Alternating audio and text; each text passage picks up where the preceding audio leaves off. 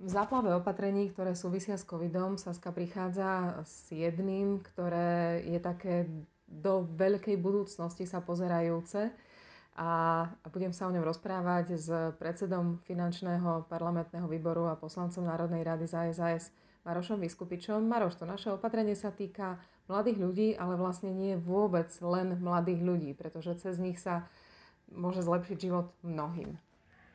Áno, chceme e, zariadiť, aby mohli ľudia podnikať, alebo mladí ľudia podnikať už od 16 rokov, aby si mohli otvoriť vlastnú živnosť. E, svet sa mení, mení sa ekonomika a dnešní 16-roční mladí ľudia sú častokrát veľmi skúsení, e, majú rôzne znalosti a vedomosti a napríklad v grafických a počítačových veciach vedia byť dneska 16-roční na úrovni ďaleko vyššej než akýkoľvek starší a nemôžu toto svoje, tieto svoje schopnosti využiť, lebo teda nemohli podnikať v svojom mene. A my teda chceme umožniť, aby podnikať mohli, aby si mohli otvoriť vlastnú živnosť a zapojili vlastne takto svoje schopnosti do ekonomiky, čím teda pomôžeme im, ale pomôžeme aj ekonomike a prenesenie vlastne áno aj celej krajine.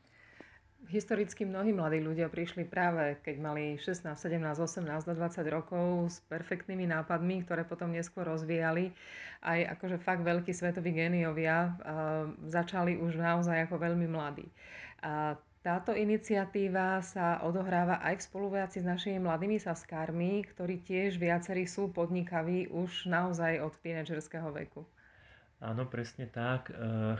O túto zmenu sa snažíme s našimi mladými saskármi, ktorí vlastne za nami prišli a, a práve oni boli tým motorom, aby sme sa do, do tejto zmeny pustili. A keď si spomínala, presne ako hovoríš, veľa aj historických osobností začínalo v veľmi mladom veku. Málo kto vie, že Tomáš Baťa si musel prvú živnosť otvoriť na svojho brata, lebo ešte nemohol na seba.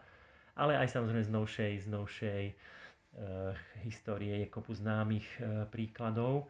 Ale máme aj také príklady Slovákov mladých, ktorí keďže si nemohli otvoriť firmu u nás, otvorili si ju napríklad v Singapure, dnes sú veľmi úspešní a dane platia v Singapure. Čiže toto by malo priniesť e, možno po otvorené dvere takým ľuďom, ktorým aj mladým môžu dávať prácu, prípadne už ako mladí živnostníci a aj samozrejme priniesť viacej peňazí na Slovensko a možno dať aj taký signál aj mladým, že oplatí sa zostať doma, investovať tu, pustiť sa do veci, lebo ten štát ich podporuje. Presne tak, hovorí sa, mladým patrí svet a je našou povinnosťou nášho štátu, aby sme umožnili, aby tým mladým ten svet mohol patriť. Možno v tejto súvislosti poviem, že jedna vec je takýto mladý, že veľmi šikovný v tých nových odvetviach, grafika, počítačová technika, čokoľvek, ale aj opačne. Je kopu mladších na tom druhom spektre, tie jednoduchšie povolania, kde vlastne od tých 16 rokov človek by už mohol robiť, robiť, živiť sa teda vlastnými rukami, byť ekonomicky aktívny a zároveň aj byť stále viac zodpovedný. Takže vlastne aj v tomto, akoby v, tej, v, tej, v tom nižšom spektre vzdelanostnom otvárame vlastne dvere mladým ľuďom akom štádiu je tento návrh teraz momentálne? Či pýtam sa preto, či povedzme, keď niekto rozmýšľa v nasledujúcich mesiacoch, možno pol roku, že by sa do niečoho pustil, alebo rodičia majú takéto podnikavé deti, či je tam také svetielko? Začnem širšie. Tento návrh od našich mladých saskárov sa vlastne stal súčasťou jedného z kilečiek a Eh, ministerstvo hospodárstva teraz urobilo trošku inú stratégiu, že vlastne do všetkých otvorených zákonov, ktoré sa práve prerokovávajú v parlamente, sa z tých vyše 2000 eh, návrhov do kilečka vlastne dostávajú takto von tie, ktoré sa do toho zákona dajú dať a ministerstvo hospodárstva ich vlastne vkladá ako pripomienky v medzirezortnom pripomienkovom konaní. Toto sa vlastne teraz deje aj s teda podnikaním 16 ročných že teda takúto pripomienku sme dali do otvoreného zákona o živnostenskom podnikaní a uvidíme. Nie je to úplne tak jednoduché, ako každá vec, ktorá sa teda možno javí jednoducho, väčšinou to, tá, tá situácia je zložitejšia, čiže bude to vyžadovať určité zmeny aj v ďalších zákonov, pretože s možnosťou podnikať prichádza aj teda tá zodpovednosť a zodpovednosť za svoje činy.